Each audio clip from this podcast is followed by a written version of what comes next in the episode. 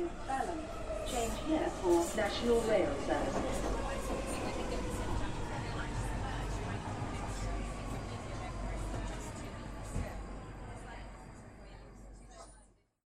Bine ai revenit în stația Londra. Eu sunt Manuel Cheța de la manuelcheța.ro și tu asculti podcastul Un român în Londra. Suntem la episodul numărul 34, unde vorbim despre chiriile din Londra și despre modul în care ar trebui să evităm presupunerile atunci când plecăm din țară într-o țară străină. Bine te-am regăsit! Până să ajung să citesc din știrile obișnuite din Evening Standard, sursa mea numărul 1, uh, am câteva subiecte deja pregătite în uh, Chrome, în taburi. De la episodul trecut am început să modific puțin modul în care fac prezentarea știrilor sau a subiectelor interesante. Prima oară îmi pregătesc în taburi lucrurile pe care le-aș pun, le pun în uh, show notes, după care trec la știrile și comentariile obișnuite. Dar uite că acum două subiecte principale vin tocmai din uh, știrile pe care le-am salvate în uh, taburi. De exemplu, legată de chirii. Chiar pe blogul personal manuelcheța.ro am un articol numit Cauți chirie decentă în Londra, baftă. De vreo două luni și ceva, caut un loc decent.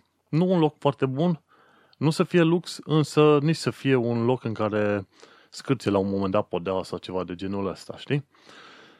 Și atunci este destul de dificil să găsești un loc fain, chiar într-o zonă, să zicem, relativ ok, cum e uh, zona Isle of Dogs, Canary Wharf, mă, pe acolo.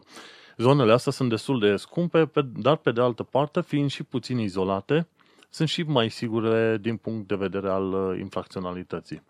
Din ce am reușit să urmăresc pe site-urile poliției, pe site-ul Poliției Metropolitane, infracționalitatea pe zona Tower Hamlet, Hamlets, care cuprinde Canary Wharf și Isle of Dogs, este jumătate față de media pe, media pe Londra.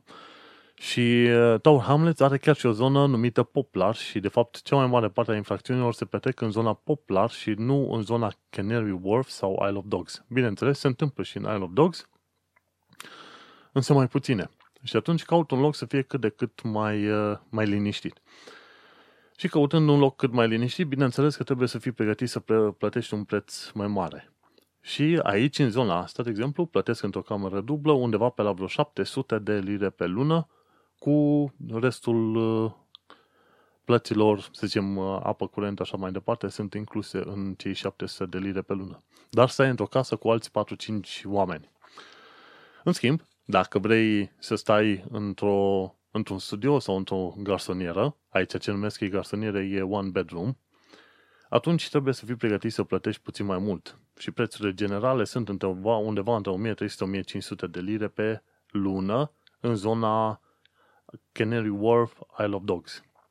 Și gândește-te, aia sunt destul de mulți bani. Bine, când plătește unul singur, atunci este destul de dureros. Dar dacă sunt doi și împart cheltuielile, atunci situația este puțin diferită. Și să dau citire puțin din articolul pe care l-am scris pe manuelcheta.ro. Este mai lung, dar citesc doar uh, partea de final, pentru că aia mi se pare, să zicem, un fel de concluzie mai relevantă. Și acolo zic că evit agențiile care fac licitații cu mine. Ultima agenție care a făcut treaba asta mi-a spus că dacă vreau să dau un plus, pentru că ei au și alți oameni interesați de, de cum se zice, de locuința respectivă, de studioul respectiv. Practic mi-a spus, uite, mai avem alți oameni care s-au aliniat și sunt interesați, ai vrea să suplimentezi puțin? Și atunci am zis că nu, că nu facem licitații pe, pe banii și pe munca mea, pentru că am zis, ok, ați pus un preț, e bine, ăla, ăla îl consider prețul maximal pe care îl plătesc pe, și pe care mi l-ați prezentat voi pe site și atâta tot. Nu o să fac eu să joc, uh, să fac aici licitație cu voi pentru că aveți chef să vă bate joc de mine. Pentru că, în, uh, în principiu, târgul era în felul următor tu trimiți detaliile tale, dacă landlordul sau proprietarul te place, atunci te alege pe tine, știi, primul venit, primul servit. În schimb, se pare că aici sunt unele firme, agenții din astea imobiliare, care strâng detaliile de la mai mulți, de la mai mulți doritori și pe aia licitează între ei. Hai, care dați mai mult, care dați mai mult și pe aia cu ăla care dă mai mult, atunci se duce și îl prezintă la, la landlord. Și e o măsură care e destul de urâtă și oricum, în genere, când te uiți la unele dintre agenții, o să vezi că te tratează cam ca pe o vacă din aia de mulți bani. De mulți bani. Îi vezi, îi vezi în modul în care fac modelele de contacte sau modul în care se comportă, știi, și asta. Și zici, bă, stai, sunt o, sunt o groază de bani pe care îi dau, eu mă confort frumos, îți plătesc, vreau să fiu un om cinstit, comportă-te și tu frumos cu mine, nu așa mai departe. Și mai jos, de exemplu, în uh, multe locuri, dacă tu cauți o chirie cu contract legal, trebuie să te aștepți la următoarele. De exemplu, de cele mai multe ori, va trebui să iei legătura cu agenție. Uh, mai sunt situații, de exemplu, poți să te duci prin serviciul Open Rent, acolo e, să zicem, un fel de asociație de proprietari și acolo chiriile, acolo te pune în legătură directă cu proprietarul, ceva mai repede, și chiriile și depozitul sau banii de garanție sunt ceva mai puțin care îi dai pe acolo. Dar uh, e, bineînțeles, o loterie. Locurile faine pe care le-am văzut, marea majoritatea lor erau la tot felul de agenții, cum e Foxtons, Night Frank și altele, știi? Bun. Și în genere, dacă vezi un loc fain și trebuie să treci printr-o agenție, uite, costurile agenției înseamnă costurile generale, să zicem pe zona asta, 450 de lire comisionul agenției, după aia mai trebuie să dai plata pe o lună înainte și după aia, drept garanție, trebuie să plătești plata a șase săptămâni de chirie. Știi? Și ca cerințe generale trebuie să le prezinți un pașaport ca să-și dea seama că nu ești imigrant ilegal. După aia ai nevoie de referințe de la muncă, după aia ai nevoie de referințe de la vechea chirie și un extras de cont de bancă pe post de dovadă de adresă sau proof of address. Și practic pe baza extrasului de contului de bancă sau bank statement, de acolo își dau seama și dacă îți permiți să plătești chiria respectivă. Știi? Și eu ce fac de obicei, cum am uh, picat uh, în ultima perioadă de acord să mă mut într-un loc și aștept să negociem contractul, eu cer să știu și detaliile de proprietarul, de proprietar. Uh, folosesc chiar și linkul guvernului UK ca să aflu cine este proprietarul. E, dacă te duci în Google, cauți Search Property Details, uh, Gov.uk. Și acum nimerești pe un site, trebuie să-ți faci un cont și după ce faci cont, plătești lire ca să afli cine este proprietarul unui anumit imobil. Și, nu, ceea ce cer eu să văd detaliile de proprietar, inclusiv actul de identitate. Dacă ei îmi cer mie pașaport, atunci vreau să văd și actul de identitate al proprietarului și să văd care e legătura cu, eventual, cu vreo firmă care deține apartamentul ăla și l-a dat în leasehold. Și după aia banii de garanție cer ca ei să fie protejați de o firmă terță și nu accept ca banii de garanție să fie ținuți, de exemplu, de proprietar sau de agențiile imobiliare. Din ce știu eu, e ilegală treaba asta. Sunt unele agenții imobiliare care ci că ele se oferă să mențină banii de depozit, nu e așa. Trimiți banii de, de depozit la agenție, dar agenția este obligată să trimită banii respectiv în uh, servicii cum e mai depozit. Acolo ți se protejează, protejează practic banii de garanție. Mergem mai departe. Uh, de exemplu, mi s-a părut uh, foarte ciudat ce au făcut ăștia de la, de la firma Medley Property. Am ajuns să discut la un moment dat cu vreo nouă, cu vreo nouă agenție în total. și am acolo listă cu care mai povestesc. Și bun, ce mi s-a părut foarte dubios fă, făcut de către ăștia de la Medley Property, după ce am picat de acord în legătură cu un studio la 1300 de lire în zona Canary Wharf, uh, mi s-a prezentat o foaie din asta fizică, în care treceai detaliile tale cu oferta pe care vrei să o dai, dar îți cereau și detaliile de card, chiar acolo pe foaie. Adică număr de card, numărul de pe spatele cardului, numele de pe card, inclusiv contul bancar, sort code și totul tot ce vrei, toate detaliile de pe card. Și mi s-a spus, măi, e ciudat, adică eu înțeleg că introduci detaliile astea când vrei să faci o comandă online sau vrei să faci o plată securizată, că trimiți garanția pentru o firmă de imobiliare, dar o faci prin formular securizat și așa mai departe. Dar pe o foaie simplă, mi s-a părut foarte suspectă figura asta și am spus, uita, și a spus femeii care a venit, nu, nu-ți dau eu detaliile de card pe o foaie fizică să le, ți le scriu eu pe aici, acolo. Nu. Dacă vreți să vă trimit niște bani ca să vă arăt că sunt om serios, un fel de avans sau ceva, atunci dați-mi alte metode prin care pot să plătesc uh, acei bani. Într-un mod întâmplător, Medley Property e exact aceeași firmă care uh, a trimis un SMS chiar în aceea seară să-mi spună, uite că mai avem alți clienți, dacă n-ai vrea să plătești tu cumva niște bani în plus ca să uh, pui mâna pe studio. Și am spus nu. Pa, la revedere. Și cred că alt, eu ce le-am spus așa, nope, final price, thanks. Cred că alt, altă dată, dacă mai dau de vreo firmă din asta, când îmi trimite ăștia SMS-ul, dacă vreau să licitez, o să le spun ceva de genul I'll increase my offer with one quid. Quid înseamnă liră. Și așa, cu o liră. În, în fa- de la 1300 ori la 1301, dacă tot vreți să faceți licitație cu mine, nu? Și m-a enervat extrem de mult treaba aia. Bun. Și agenții cu care am stat de vorbă și impresia pe care mi-au făcut-o. Mi se par ok. Fox Stones, Knight Frank și Morgan Randall. Aceste trei firme te duc cu mașina la locul de vizită de la sediul lor. Prima oară te duci la sediul lor și de acolo te duc ei cu mașina unde, unde e de vizitat tot ce e de vizitat. Open Land este un fel de asociație de a proprietarilor și garanția cerută e de obicei mai mică. Sunt oameni ok. Care nu sunt foarte ok e Rice, Rice Samuels, Rice Samuels. Oamenii ăștia au avut două reclame la locuri care fusese deja date și reclamele alea încă le-au ținut pe site chiar după ce au fost anunțat că, băi, locurile alea le-ați dat. Mi-a făcut mie o figură de genul și le-am zis, mă, uite, mă interesează locuința X.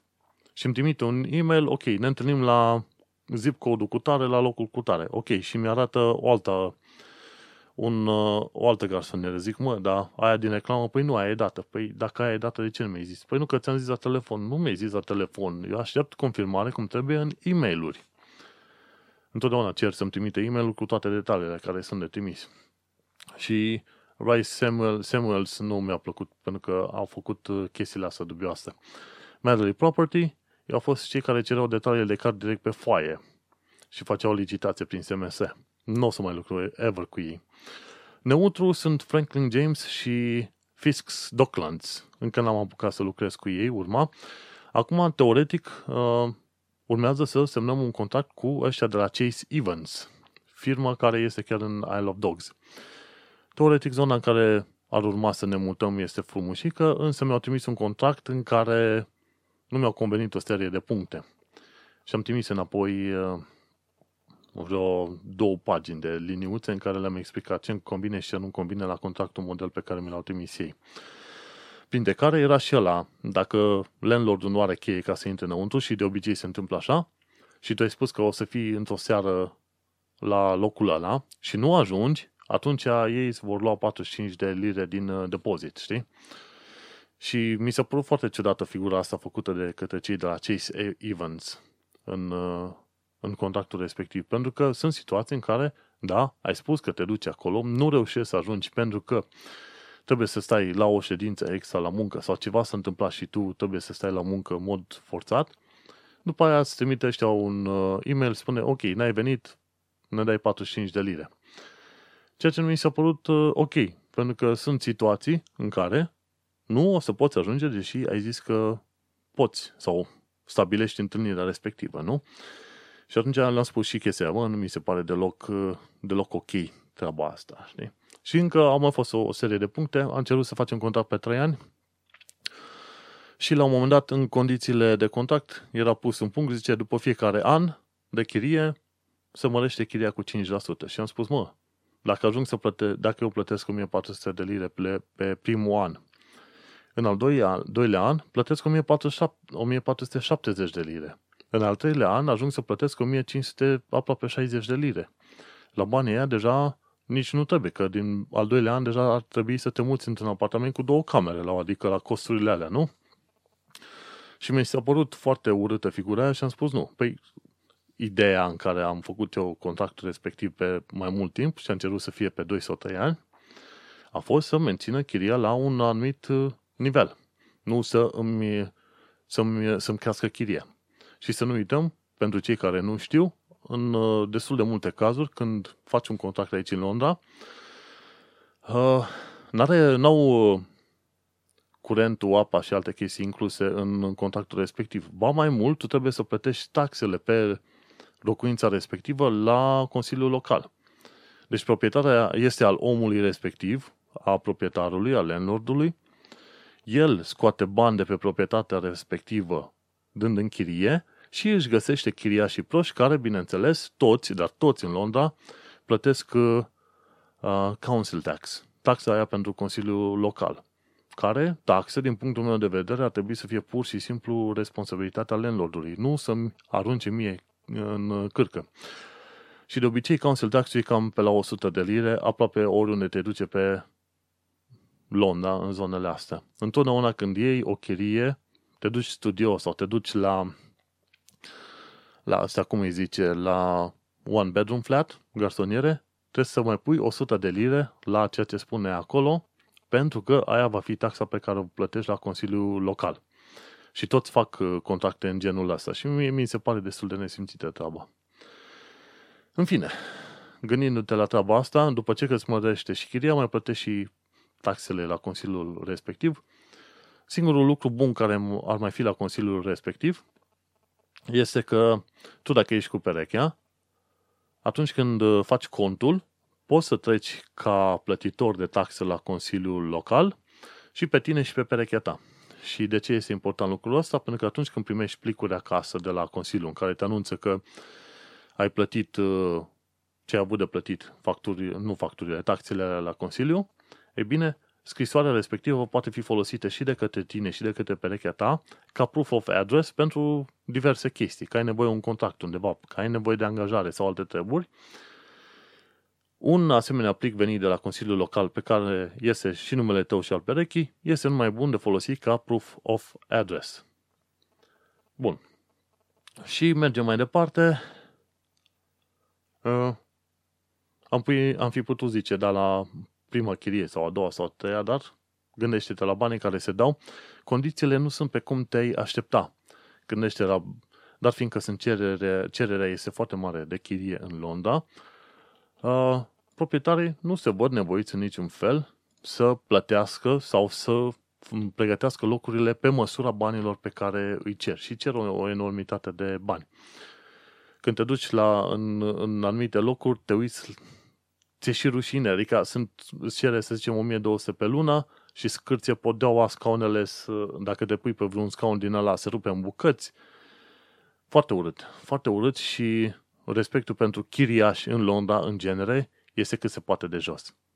Și asta este o chestie destul de, de urâtă și de nesuferită în Londra. Și cu ocazia asta ajungem la al doilea subiect principal al uh, episodului acestea, evită presupunerile. Și de presupunere aici este vorba în special presupuneri legate de modul în care se lucrează într-o țară străină. Când te duci din România în Anglia, tu pleci cu un bagaj de idei pe care le ai, că bune, că rele. Și când vii aici, unele sunt confirmate, altele sunt infirmate, dar de obicei vei fi întâmpinat de o lume și cu bune și cu rele, dar ceva probabil foarte diferit de ceea ce ai fi crezut că ai să găsești. Și atunci presupunerile astea, în destul de multe cazuri, îți, îți pun niște bariere peste care este destul de greu să treci și care te cam blochează atunci când vrei să te adaptezi noului loc.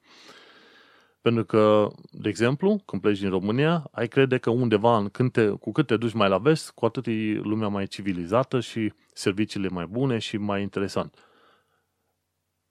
În genere, este adevărat. Dar când intri pe punctele interesante, cum e chirie, mâncare și așa mai departe, la un moment dat te lovești de lucrurile alea și dacă pleci din țară cu ideea că tot o să fie super fain mișto, câini cu covrigi în uh, coadă și servicii super geniale la nivel vestic, vei ajunge aici, în Londra, și vei fi dezamăgit. Și atunci este posibil ca după vreo două, trei dezamăgiri de asta să ajungi să zici, băi, uite ce groaznică e Londra sau ce groaznic e UK-ul, pentru că a, presupunerile mele n-au fost confirmate. Și asta este probabil destul de rău nimeni nu te învață că atunci când pleci din țară să îți lași presupunerile acasă sau dacă ai totuși presupuneri, să fie cineva care să-ți povestească și să spună ok, ce crezi tu despre chirii? Păi eu mă aștept ca chiriile să fie ca în Brașov, unde dacă îl sunt pe proprietar, a doua zi vine cu meșterul și imediat rezolvă totul. În Londra nu găsești așa. Uneori, poate e baftă, dar de cele mai multe ori nu o să vezi lenilor dus să se grăbească ca a doua zi să vină să-ți rezolve ție problema în casă. Și sunt multe de genul ăsta. Dar o să revin la aceste presupuneri sau cum să eviți presupunerile după ce trec puțin prin uh, taburile pe care le-am pregătit în Chrome. În show notes pe marnelcheța.ro o să vezi și linkul către chirie decent în Londra, baftă, acel articol. După aia, legat de uh, criminalitatea pe mopede, un tip s-a enervat, un ITist, așa, s-a enervat când, i s-a f- când i-a fost furat telefonul în uh, centrul Londrei pe Oxford Street, tocmai de către un uh, individ din asta pe mopede. Și a creat uh, contul de Twitter at moped spotted. Moped spotted. Moped spotted. Într-un cuvânt. Ei, și atunci ce se întâmplă? Dacă urmărești contul respectiv, eu i-am dat la notificații, notificări și primesc toate notificările posibile, Oamenii care urmăresc Moped Spotted, dacă văd uh, niște indivizi dubioși pe mopeduri o, prin Londra, trimit un tweet către contul ăsta și contul ăsta dă mai departe la cei care urmăresc. Și în felul ăsta am putut afla, de exemplu, că astăzi, ba nu, ieri seară, în zona Gloucester, Gloucester Place, e ciudat că în mod normal ai citi ai citi Gloucester, dar de fapt în Londra se zice Gloucester.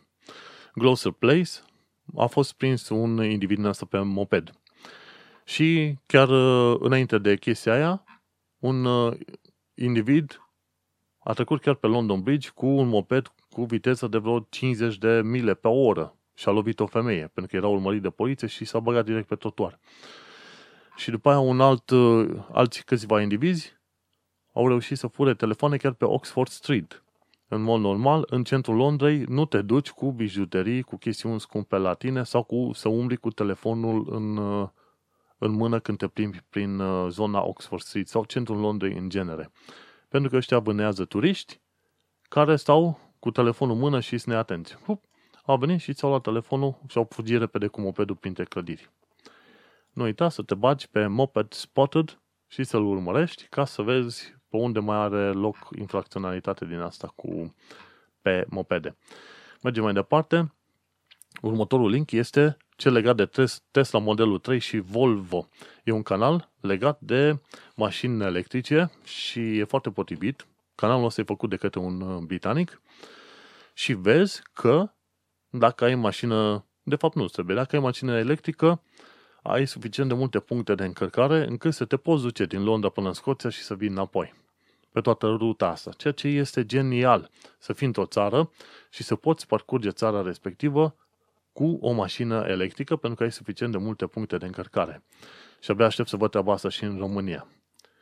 Bun, de la Londonist, canalul de YouTube, aflăm uh, unde poți avea o vedere asupra Londrei foarte bună și trebuie să te duci la Catedrala Sfântul Paul care are o are 500 o, are niște scări cu 528 de trepte. După aia, dacă vrei să afli de ce liniile de autobuz au numerele astea, 400, câte? Stai să nu uităm. Da, are 400 și ceva, 150, 170 și așa mai departe, 29 de unde sunt numerele astea? E bine, numerele astea de autobuze au fost menținute încă din uh, urmă cu mai bine de 150 de ani de zile, când existau uh, autobuzele de model vechi, ori uh, tot felul de din astea, căruțe care duceau oameni din loc în loc. Și au menținut aceleași numere ca de atunci. E o chestie istorică. Bine, autobuzele cu N înseamnă că sunt autobuze de noapte, and night. Dacă vrei, tot de la londonist aflăm că poți să te duci să vizitezi uh, zona subterană pe unde poșta britanică trimitea plicurile. Poșta britanică are o serie de tuneluri special dedicată ei. Și de câteva ori pe an poți să o vizitezi. Mergem mai departe. Dacă vrei să ai o experiență inedită, te poți duce pe Shard. Shard unde lucrez și eu. Shard la etajul mi se pare 72, poți să vezi toată Londra de jur împrejur și este o vedere care merită toți cei 35 de lire pe care îi dai pentru bilet. Însă, mai nou, uite ce se întâmplă, pe Shard, la Shard te poți duce să ai o experiență VR, în uh, virtual reality. Și acolo ce faci? Te pui pe un fel de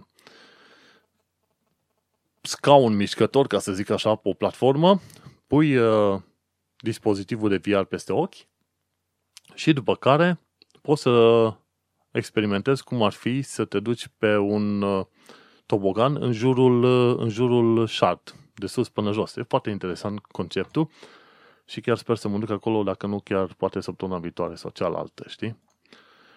Uh, de la City Hacks London aflăm că sunt 5 locuri super mișto care le poți vizita în jurul Londrei. Și unul dintre ele este Oxford. Oxford la Oxford ajungi într-o oră și jumătate am fost acolo să vizitez un prieten anul trecut și este genial orașul. Este micuț, dar peste tot găsești câte o stradă din aia în care ți se povestește aici a fost Newton, aici a fost ăla, aici a fost ăla unde au locuit oameni, unde au trăit oameni importanți din uh, lumea științei și tehnologiei. Și e genial. Când te duci acolo, simți că ești pe o altă planetă. Am înțeles că Cambridge, pe care vreau să-l vizitez, este și mai interesant decât Oxford. Abia aștept. Și ultima chestie interesantă din uh, show notes care va apărea acolo este mâncatul de insecte. Practic, uh, mi se pare că există vreo câteva restaurante în Londra unde te poți duce să mănânci insecte făcute într-un baton frumușel și gustos. Am să încerc numai de curiozitate, dar uh, am, să zicem, inima micuță. o să vedem ce o să se întâmple în viitor. Aș încerca numai și numai de curiozitate o gură micuță dintr-un asemenea baton din insecte. Mă gândesc din greier sau ceva de genul ăsta ce fac ei. Ca să știi exact unde e chestia aia, trebuie să urmărești show notes de pe manuelcheța.ro care vor apărea care mâine sau poimine. Și cam atât cu lucrurile pe care le-am în show notes. Pot să trec la știrile obișnuite din ultimele două săptămâni, nu? Care fiecare dată eu am știrile din Evening Standard. Și luni pe 24 iulie 2017, uite ce am aflat, că un student în 2013 a deschis un uh, serviciu numit iSmash. Practic, el uh, nu a fost mulțumit de modul în care tot felul de serviciuri de telefoane de la colțul străzii se ocupă de munca pe care ar trebui să o facă, știi? Practic își joc. Așa că s-a enervat și a deschis un serviciu de reparații de telefoane numit iSmash și în 2013 l-a deschis, are 125 de angajați deja și are vreo 7,5 milioane venit pe 2016, 7,5 milioane pe de lire, da? No, și zice așa, un iPhone 7, dacă ai uh, ecranul de iPhone 7 stricat, îți va fi reparat pentru 130 de lire. Iar dacă ai nevoie să schimbi bateria, bateria va fi schimbată pe 20 de lire. Și el a învățat chestiile astea cât a fost student și a avut probleme cu telefonul și a început să le repare și uite așa mai departe. Nu știam că în, uh, cum îi zice, în uh, Anglia încă mai poți deschide servicii din astea de servicii de telefoane. Dar uite-te că se pare că multele serviciuri pe care le vezi pe toate străzile nu își fac treaba. Așa că nu uita să vizitezi la un moment dat și ai Smash. S-M-A-S-H. Ai Smash. Și asta a fost în ziua de luni. În ziua de marți, în cealaltă săptămână, adică pe 25 iulie 2017, se pare că oamenii au început să fie foarte supărați pe tâlharii de pe mopede. Știi? Și au fost uh, unde?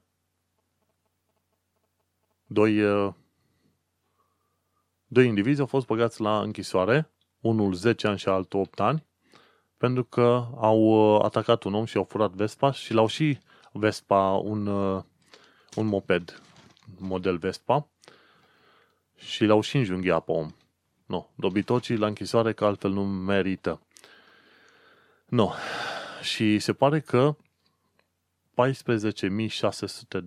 de asemenea atacuri, de târhării, furturi au fost făcute prin uh, folosirea mopedelor sau motoretelor. Știi? Și e de 16 ori mai mult decât în 2012. Și se pare că ăștia au prins foarte mult pe în ultima perioadă. De ce? Pentru că poliția nu îi urmărește. Se pare că teoretic ar exista un fel de ordin intern care nu le dă voie polițiștilor să urmărească pe indivizi pe mopede.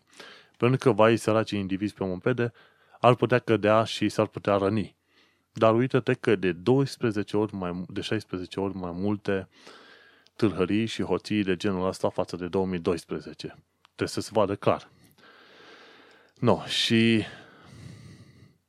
chiar primarul chiar primarul Sadiq Khan a fost luat la șuturi puțin și a spus și i s-a spus, mă, trebuie să permiți polițiștilor să îi urmărească pe ăștia pe mopede. Bineînțeles, poliția ca să zic aservită politic zice că nu este adevărat că există o regulă care nu permite polițiștilor să urmărească mopedele. Ei, se pare că de fapt există. Dar nu, se pare că nici oamenii ăia n-au, n-au nicio treabă să mintă. Uh, na. Și ei zic că polițiștii sunt obligați să aibă în vedere uh, și siguranța infractorilor. E drept că trebuie să aibă în vedere, dar dacă infractorul nu are în vedere, atunci ce vrei să faci, știi? Și că polițistul respectiv, doar, doar anumiți polițiști au dreptul să facă asemenea decizii de urmărire. Și, practic, dacă nu mai anumiți polițiști au dreptul, au dreptul ăsta de urmărire, este clar că limitezi urmările pe care le poți face când e vorba de acești uh, indivizi pe mopede. Ori, dacă nu, dă-le polițiștilor mopede, ori, dacă nu, motorete prin care să-i urmărească pe hoții aia, nu? Și, na, poliția are o operație, operațiune numită Operațiunea Venice sau Veneția, prin care vor să reducă numărul de infracțiuni în care sunt folosite mopede. Nu prea vor reuși fără ajutorul cetățenilor. Tocmai de aia există contul de Twitter Moped Spotted. Tipul ăla care a făcut contul de Twitter Moped Spotted o să strângă toate tweeturile respective și o să facă un fel de hartă a locurile lor în care indivizii ăștia atacă, știi? Și trebuie să te gândești că sunt în zone afluente, de obicei centrul sau vestul Londrei. Mergem mai departe. Miercuri, 26 iulie 2017. Se pare că au, au arestat o fată de 17 ani care hm, vrea să fie martir. A fost radicalizat online și vrea să facă să facă o grenadă sau să, nu, vrea să cumpere un pistol și o grenadă și a fost prinsă. Și va fi, bineînțeles, judecată pentru acte de terorism. 17 ani. Nu aveam nimic mai bun de făcut, nu știu. Bun. Dacă vrei să mănânci pește în Londra, o altă știre, poți să te duci, de exemplu, la uh, I Love Giga Halibut, la Chop House. Te poți, te, poți să vezi, de exemplu, dacă vrei să mănânci ceva pește frumușel, plătești vreo 30 de lire, dar chophouserestaurants.co.uk sau te duci pe simons.co.uk ori dacă nu, te duci pe anglerestaurant.com pentru cod, de exemplu. Sau dacă vrei, mergi pe braserieblanc.com ori dacă nu, mai e ahipoc.co.uk Da, nu sunt barca prea mult, așa nu sunt extraordinar de asta. Bun. Moment în care un, un om a fost împușcat chiar în fața casei lui de către niște jegoși de tâlhari care, pe numele lor, Nirom, Nirom Heinz, Nirom Heinz, Heinz și David Sterling. Unul dintre ei, că era dependent de droguri și drogurile alea îl costau cam vreo 700 de lire pe lună. Ce s-a întâmplat? Au văzut pe un nene care avea Rolex la mână, l-au urmărit și au atacat și pe el și pe nevastă sa chiar în fața casei, unde vreau să intre. Și unul dintre ei a scos un pistol și l-a împușcat pe omul ăla. Omul ăla, până la urmă, a scăpat cu viață, dar... Uh, hmm, dar uh, uite că totuși a fost împușcat. Uite, Heinz, individul care avea pistolul și l-a împușcat, a primit 32 de ani de zile de închisoare pentru tentativă de omor și uh, colaboratorul lui David Sterling a primit 11 ani de zile de închisoare. Marș cu noi mizerilor. Bineînțeles că, în mod normal, dependența de droguri nu trebuie tratată ca un act criminal, ci ca o boală Însă, atunci când boala asta te duce să omori oameni pe stradă, nu au ce face decât să te oblige să mergi la închisoare pentru mulți, mulți ani de zile. Și ce așa, că Londra este frumoasă. Haide să, să nu o muldărim pe cum este Parisul de murdar. murdar. Și asta e o bună chestie, știi, legată tot de presupunere, ca să mă întorc la subiectul ăla. Când, uh, când am venit în Londra, am observat că nu sunt măturători de stradă, au anumite mașinuțe cu care mai curăță anumite zone, dar nu. Când te uiți, strân locuri în care tot felul de ambalaje și hârtie și frunze stau într-un colț anume de stradă mult timp, mult timp, săptămâni, luni întregi, la un moment dat dispar, nici nu știu cum. Comparativ cu Brașovul, Londra este un oraș urât, necurat, nespălat. Și dacă Londra este urât, apoi nu știu cum vreau să, nu știu cum este Parisul, așa cum se plâng ăștia în, uh, în uh, ES Views, au o pagină în care trimit cititorii părerea lor despre un anumit subiect sau altul. deci dacă Londra este muldar, atunci Parisul cum ar trebui să fie? Plin de gunoi peste tot, nu? Chiar n-am nicio idee. Am, ceea ce nu o să observi în Londra sunt oamenii care să măture străzile. Prin Brașov observ treaba asta, Poate în alte locuri observi, în alte orașe din România, dar nu în, uh, nu în Londra. Bineînțeles, mizeria nu este groaznic, așa de groaznică, încât o vezi peste tot, dar totuși sunt locuri, sunt destul de multe locuri în care vezi hârtii aruncate pe jos și nu sunt strânse mai niciodată. No, și asta vine chiar la partea de presupuneri. Când pleci de acasă, trebuie să te gândești. Să, dar hai să vorbim, de exemplu, despre presupunerile mele. Când am venit în Anglia, mă, mă așteptam ca atunci când te duci într-o chirie, chiria să fie decentă, frumoasă și faină. Nu e așa. Nu e așa. În Londra, chiriașii sunt folosiți mai mult pe post de vaci de mulți și chiar așa și sunt tratați, oricât de, aproape oricât de mulți bandai. Depinde și de agenția la, la care ai baftă să, de care ai baftă să dai. Dar în, în genere n-am niște păreri foarte bune legate de chiriile din Londra și de condițiile care sunt în Londra la prețurile care sunt. Atunci când știi că întotdeauna va fi unul din spate care va veni la tine în chirie, de ce să faci îmbunătățiri? Lași lucru acolo până când se dizolvă, se rupe în bucăți, cum am avut și noi în casa asta în care stau. Era un cuptor cu microunde vechi distrus de luni întregi, se spusese proprietarei că uite-te la el că nu funcționează cum trebuie și e ruginit și e vai de capul lui, nu s-a, nu s-a grăbit. Ei, l-a schimbat când totuși a trebuit să vină unul sau doi uh, noi oameni acolo. Și chestiunea asta care, în mod normal, nu le-ai vedea întâmplându-se în, uh, în România la chirii. După aia, o altă chestie la care nu m-am așteptat aici, curățenie. Nu prea e curățenie.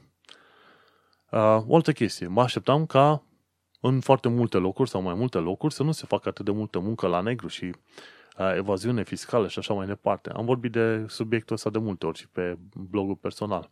Ei bine, uite că se întâmplă. Chiar în zona Tuting în care am stat, erau oameni angajați, chiar part-time, și unii dintre ei fără contract de muncă, pe la tot felul de fast food-uri din alea.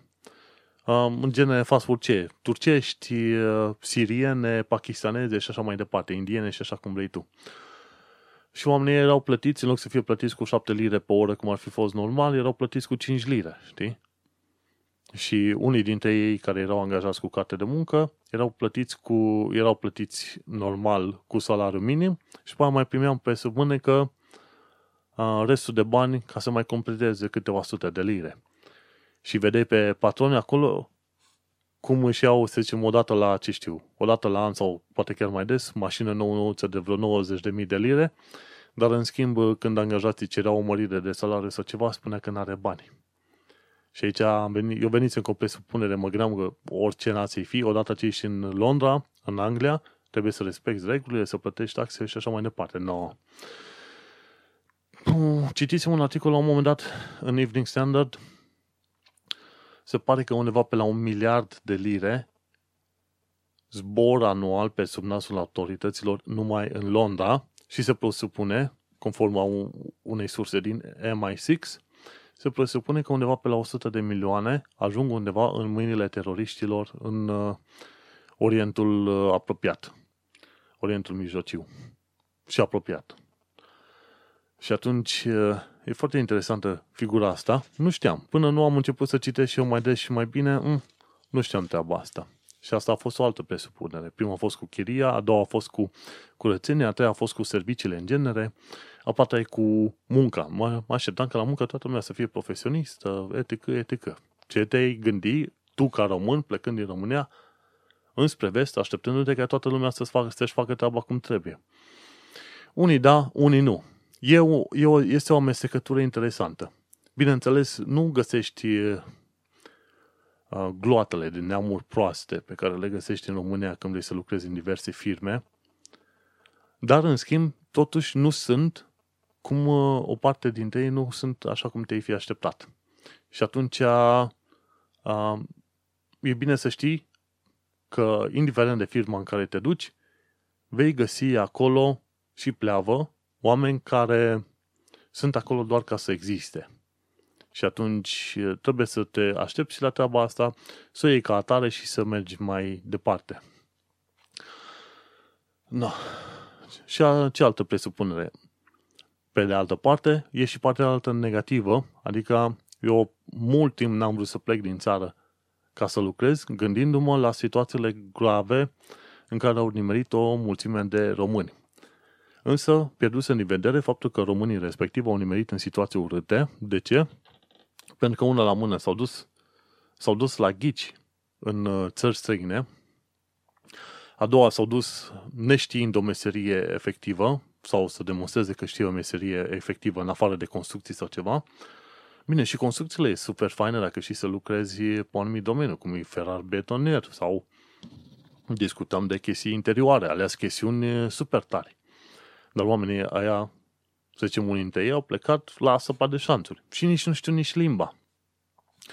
Și atunci e problematic. Nu cunoști, nu cunoști nici limba, n-ai nicio meserie pe care mergi și te duci și la ghici și zici, las că îi vedea ce e cum e și au fost atât de multe istorii în care românii au nimerit ca vai de capul lor într-o țară străină și n-au știut ce să facă și au ajuns vai de au ajuns sclavi la propriu, pe unde au reușit, ori poate au fost reușit să fie ajutați într-un fel sau în altul de alți români, ori cine știe ce au, au nimerit pe mâna unor traficanți de carne vie și așa mai departe.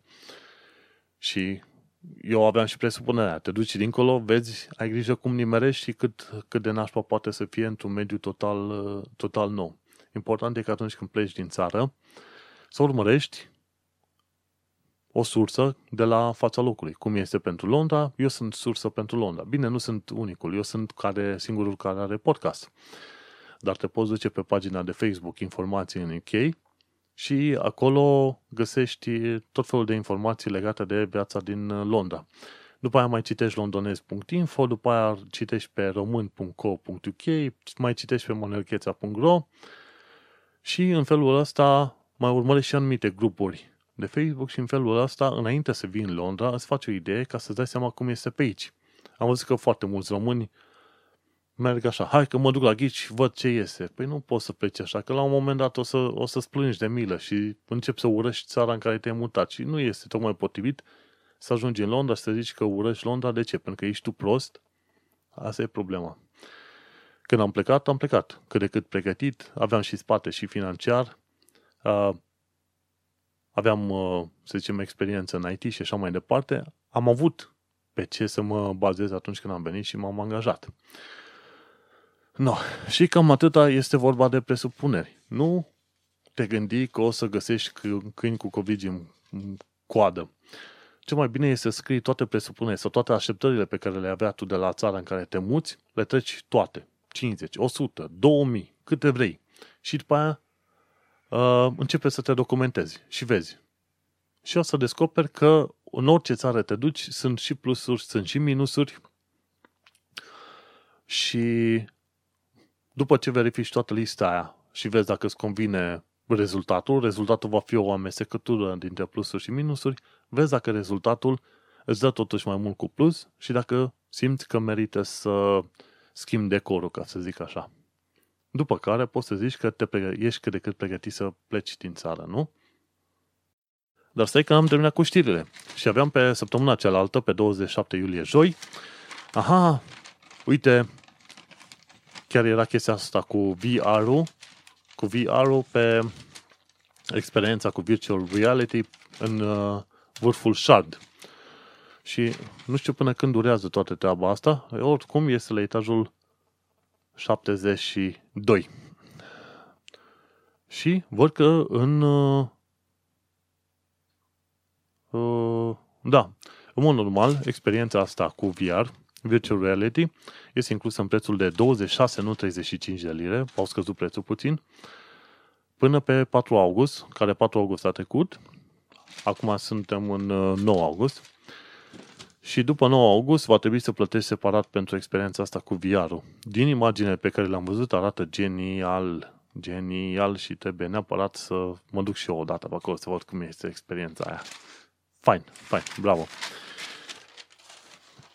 Și ultima știre din săptămâna cealaltă, pe 28 iulie, vineri, aflăm că, de exemplu, un uh, tinerel de ăsta de 15 ani, care a, a avut o ceartă, mi se pare, pe Instagram cu un alt tinerel, copil din asta de liceu, ei bine, ăsta era din sudul Londrei. Din sudul Londrei și-a luat cuțit și s-a dus, a urmărit pe ăsta la școală, ăsta cu care se certase pe Instagram și l-a înjunghiat. Și mi se pare că uh, el urmează să fie judecat și este posibil să primească închisoare pe viață. De obicei, când, când auzi de închisoare pe viață, se spune închisoare pe viață, dar cu un minimum de X ani de zile de închisoare. Și este diferență între, de exemplu, tentativă de omor sau omor. Uite cum a fost cazul ăla de 31 de ani, care a primit 31 de ani de zile de închisoare. Diferența între ăla și ăsta altul, de ce n-a primit la închisoare pe viață, e pentru că ăla nu s-a întâlnit cu oamenii respectiv în mod specific, specific să îl omoare pe cineva. Dar, în schimb, a folosit o armă pentru a-l răni și asta le-a pus în pericol viața. Și atunci e, chestia a fost trecută la tentativa de omor. Dar într-un mod interesant, dacă are unul un pistol te-a împușcat undeva mai sus de mai sus de zona bazinului, aia este tentativă de omor. Dacă te-a nimerit. Dacă nu te-a nimerit și ai reușit să fii destul de rapid, se consideră că nu e tentativă de omor, ci că individul a folosit în mod ilegal o armă împotriva unei persoane. Și atunci pedeapsa este mai mică. Deși, din punctul meu de vedere, atunci când folosești o armă, chiar dacă nu reușești să-l atingi, ar trebui să fii considerat ca și cum l-ai atins. Dar uh, se pare că în genul ăsta va fi aplicat uh, hmm, va fi, vor fi aplicate pedepse în cazul atacurilor cu acid. În ultima perioadă au fost foarte multe atacuri cu acid în uh, Londra și ce se întâmplă? Se cere ca atunci când cineva este găsit cu acid la el, mi se pare că la un moment dat aveau niște indivizi din ăștia acid sulfuric când atacau oamenii. Ce se întâmplă? Indivizi pe, mobid, pe mopede opresc încă un om oarecare care are, care are moped, îi dau omului respectiv cu acid în nas, peste față, pardon, îi arde omului fața și atunci ăștia îi fură mopedul. Dar în același timp îi distrug, îl distrug pe om pentru, pe toată viața pentru că toată fața lui este arsă de acidul ăla, distrusă. Eu nu știu ce fel de operații estetice poți face ca să îl readuci pe omul ăla într-o formă normală. Am văzut vreo câteva poze în alea, arată groaznic. Să-ți facă cineva așa ceva, l-ai prinde și l-ai tăia în bucăți și l-ai dat la câini pentru o figură din aia mizerabilă. Și atunci, de aia, uh, consiliile, consiliile locale din Londra au început să ceară să se dea patru ani de zile închisoare dacă găsește pe cineva cu asemenea acid la el. De exemplu, poliția oprește vreo câțiva indivizi cu mopede, i-a găsit cu acid la ei și atunci le poate da patru ani de zile închisoare. Bine, este o propunere. Cei care folosesc acid, chiar dacă n-au nimerit pe cineva, dacă au folosit împotriva cuiva, ei bine, oamenii respectivi atunci vor risca închisoare pe viață. Și tocmai acolo ajungem și la chestia asta cu pistolul. Ar trebui să se extinde și pentru pistoale. Dacă ai folosit cuțit sau pistol într-o tâlhărie, chiar dacă n-ai reușit să rănezi sau atingi omul, ar trebui să fie considerat ca și cum l-ai atins pe om și l-ai rănit și să ți se dea tentativă de omor. Așa să te înveți minte să fii pus pentru mult timp deoparte ca să nu mai fie atât de tâmpit și handicapat. Bun, și acum să mergem mai departe la știrile de săptămâna trecută, respectiv din 31 iulie până pe 4 august. Luni, pe 31 iulie 2017, aflăm că oamenii din tot felul de cartiere din Londra au reușit să găsească, ascunse în parcuri, în, după garduri, o mulțime de cuțite și unele, în unele locuri s-au găsit chiar și mașete de alea mari, cuțite lungi de un metru, un metru și ceva. Și de obicei ăștia care sunt în uh, gășile de cartier și care folosesc cuțite, ei nu le țin acasă, le țin în, uh, în cartier, undeva, după tufișuri. Și oamenii au început să se supere și au început să lucreze împreună cu poliția și autoritățile locale să găsească și să anunțe poliția atunci când dau de tot felul de asemenea arme. Și mi se pare că au reușit să găsească o mașetă lungă de vreo 15 inci, de, adică de 45 de centimetri, în zona Poplar. În zona Poplar, de exemplu, care ține de Tower Hamlets, care e mai la nord de Canary Wharf, are, are locuri făinuțe în care poți să găsești uh, chirii foarte drăguțe. Numai problema este că infracționalitatea este foarte mare. Aici Isle of Dogs este la sud de Canary Wharf, Poplar este la nord. Și în zona aia infracționalitatea este mai mare și nu este deloc plăcut să fii pe acolo. De-aia tot felul de chirii care ar fi putut faine, le-am uh, am refuzat să mă duc în zona Poplar. Nu este deloc fain. Și acolo au găsit uh,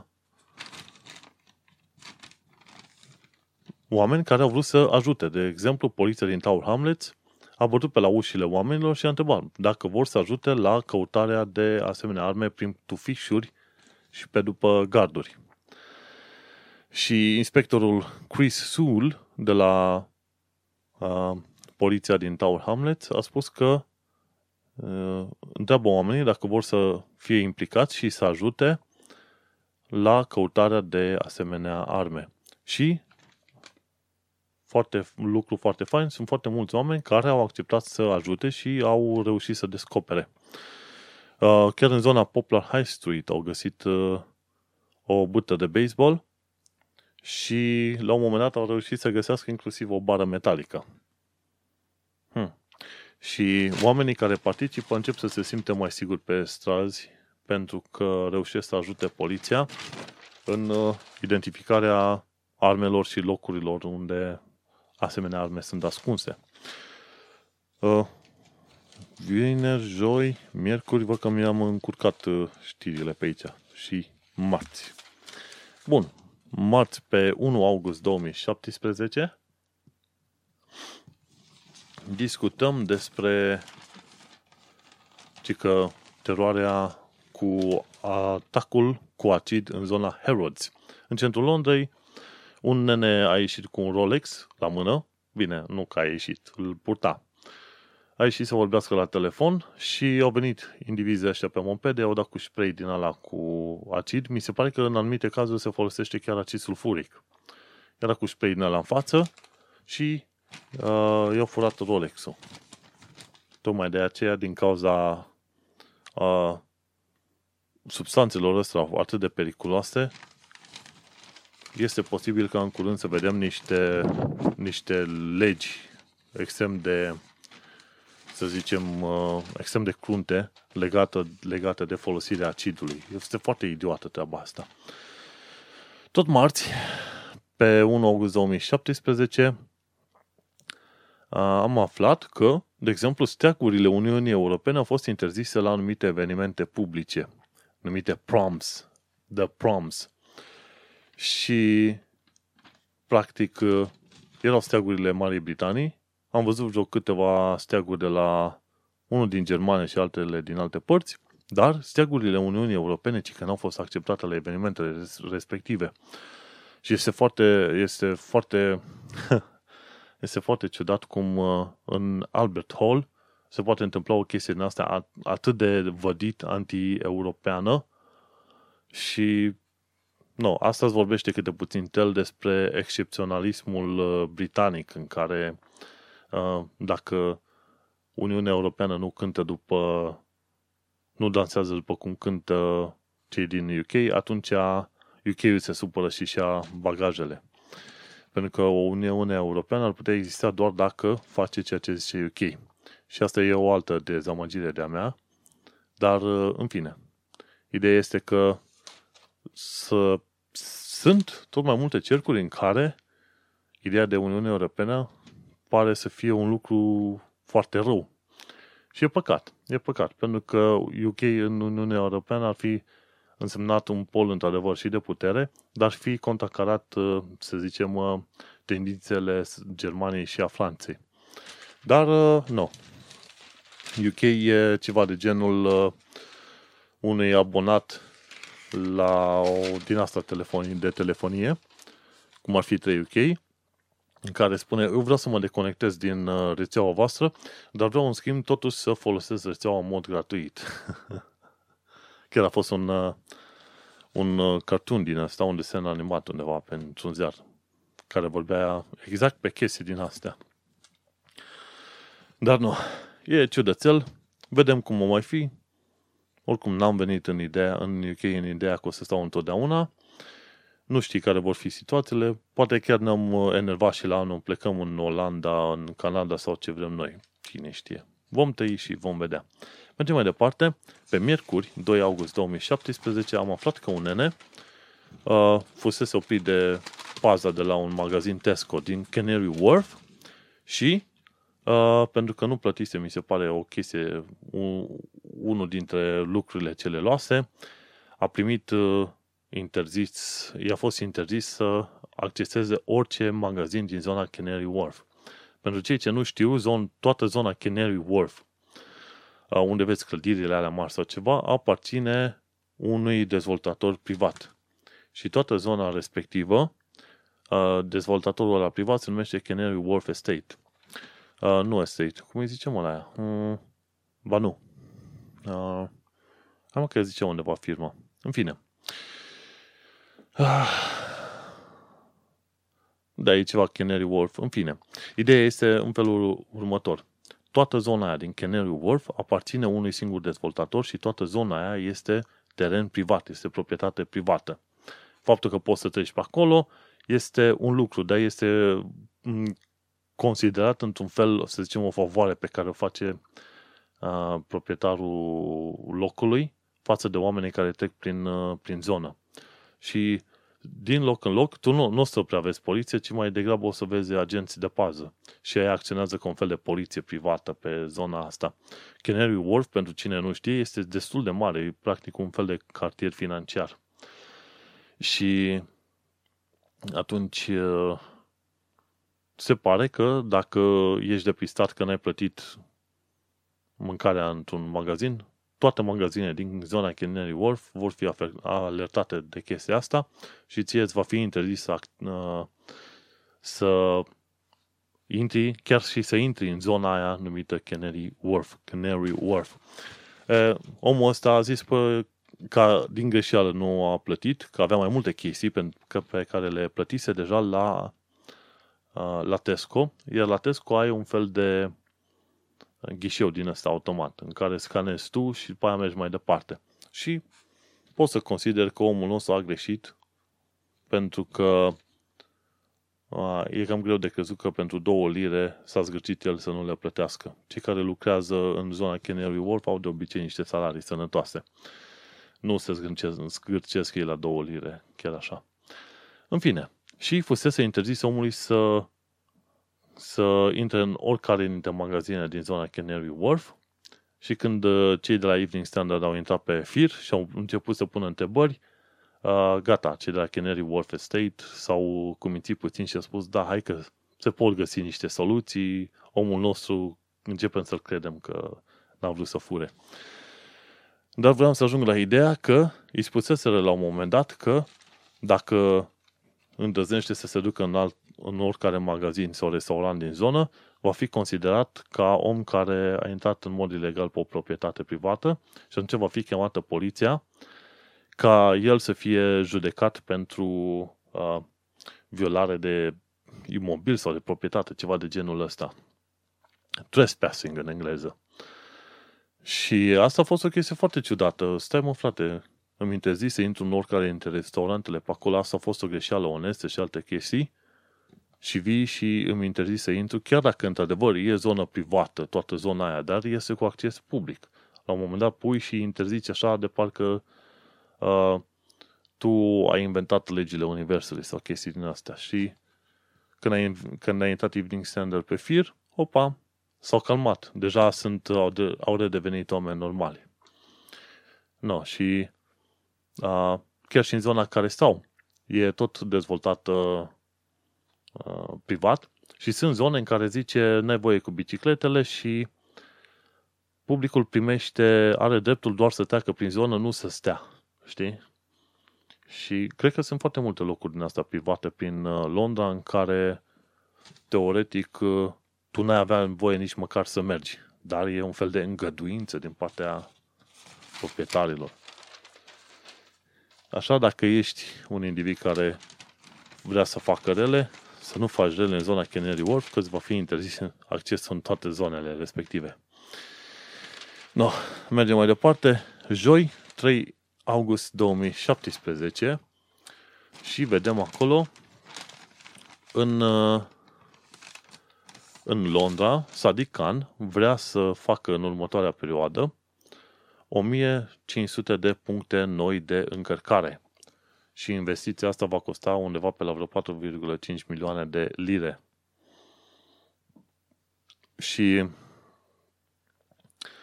a, vor să facă treaba asta până la finalul lui 2018.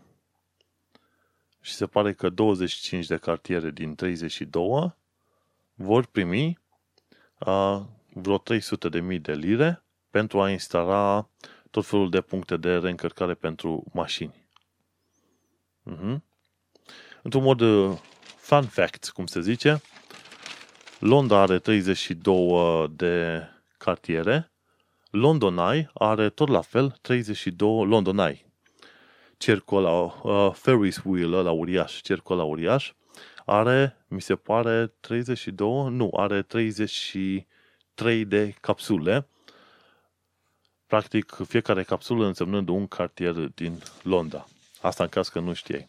Și mergem mai departe la ultimele știri ale episodului acestuia. Vineri, 4 august 2017. Acum când fac înregistrare e deja miercuri din cealaltă săptămână și probabil că săptămâna viitoare pe luni, marți, miercuri, dacă am suficient de multe știri, o să fac următorul episod.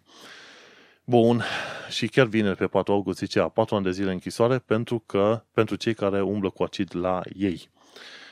Și cei care folosesc acid în atacuri, în asemenea atacuri, pot primi închisoare pe viață. Mm-hmm.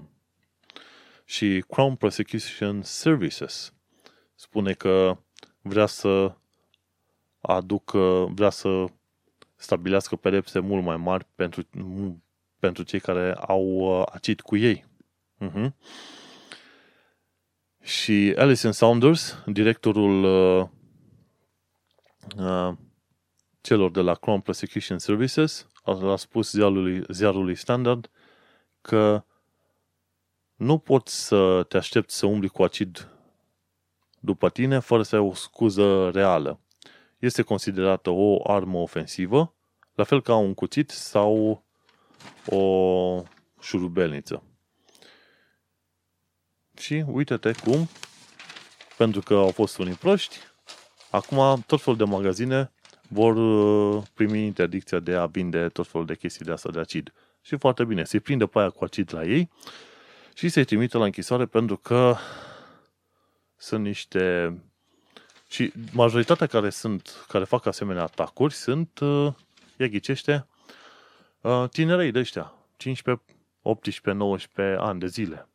Niște tâmpiți care, dacă i-ar duce puțin capul, ar putea învăța și ar putea merge să-și facă o carieră faină. Dar, în schimb, preferă să fie tâlhari și atunci când aruncă acid în fața unui asemenea om și ești prins, un asemenea individ poate să primească liniștit 10-15 ani de zile închisoare. Practic, cei mai faini ani din viață îi petreci la închisoare și ajungi un ratat după aia în restul vieții. De ce? Pentru că ești un jeg ordinar și Londra chiar are problemă foarte mare, pentru că există undeva pe la vreo 181 de găști de cartier în Londra. Și ultima știre de vineri, 4 august 2017, vorbește despre uh, cele trei mari reguli ale manierelor în metroul londonez. Prima regulă este să nu vorbești despre uh, călătoria în metroul londonez. Dar, de fapt, chiar și ești nevoit să vorbești despre călătoria asta, pentru că, cel puțin la orele de vârf, ajungi să fii atât de înghesuit încât nici nu mai știi ce se întâmplă. Și dacă este vară și cald, game over. La un moment dat, început să mă preling și eu și am avut bafte că s-a deschis ușa metroului, practic a garniturii de tren din timp și am avut o gură de aer proaspăt la timp. Altfel, mă întindeam frumușel pe jos pe acolo. Uh, a doua regulă a navetiștilor prin metroul londonez este să lași locul întotdeauna cuiva care are nevoie. Dar uh, nu întotdeauna o să fie posibil. Dar asta ca regulă generală, lași pe altul să stea pe locul ăla, dacă vezi că altul are nevoie.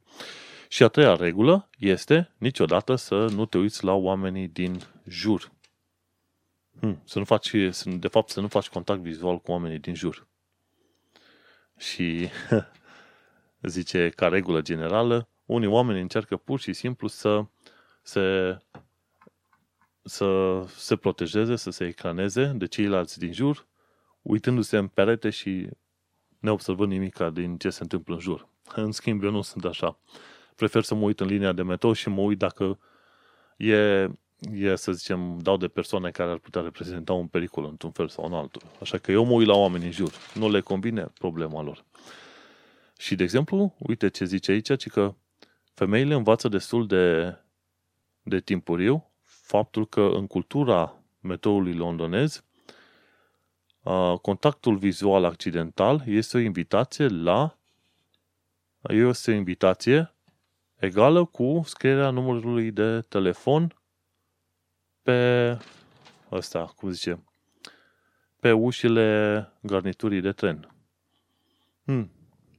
Nu știu acum dacă este chiar adevărat așa. Am mai făcut, adică te uiți în jur și faci contact vizual. Mai vezi pe unul și uiți, tu te uiți în jur, alții se uită la tine și așa mai departe. Nu se întâmplă nicio chestie în aia, știi? Hmm. Dar cam asta e. Deci, primul rând, nu discuți despre asta de viața de navetiz de metrou. Bineînțeles că încalci regula. A doua, lași, uh, lași loc altuia care mai e nevoie. Bineînțeles că o încalci pe aia. Și a treia regulă este cea în care nu faci contact vizual cu cei din jur. Și bineînțeles, o încalci pe aia.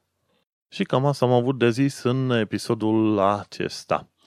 Știrile, bineînțeles, nu au fost extraordinar de multe, dar uh, cele care au fost și comentariile pe care le-am avut de zis, sper că te-au ajutat într-un fel sau în altul. Nu uita că mă găsești pe manuelcheța.ro, dacă ai comentarii sau sugestii, poți să le lași la articole acolo. Aș vrea să aflu dacă ajută pe cineva într-un fel podcastul acesta și rămâne de văzut dacă o să-l mai mențin, îl mai mențin și în 2018, că de ce nu, imediat se termină anul. Până una alta, acesta a fost episodul 34, unde am discutat despre chiriile în Londra și despre uh, presupunerile pe care trebuie să le evităm. Și bineînțeles, eu sunt Manuel Cheța de la manuelcheța.ro Tu ai ascultat podcastul Un Român în Londra. Ne auzim pe data viitoare.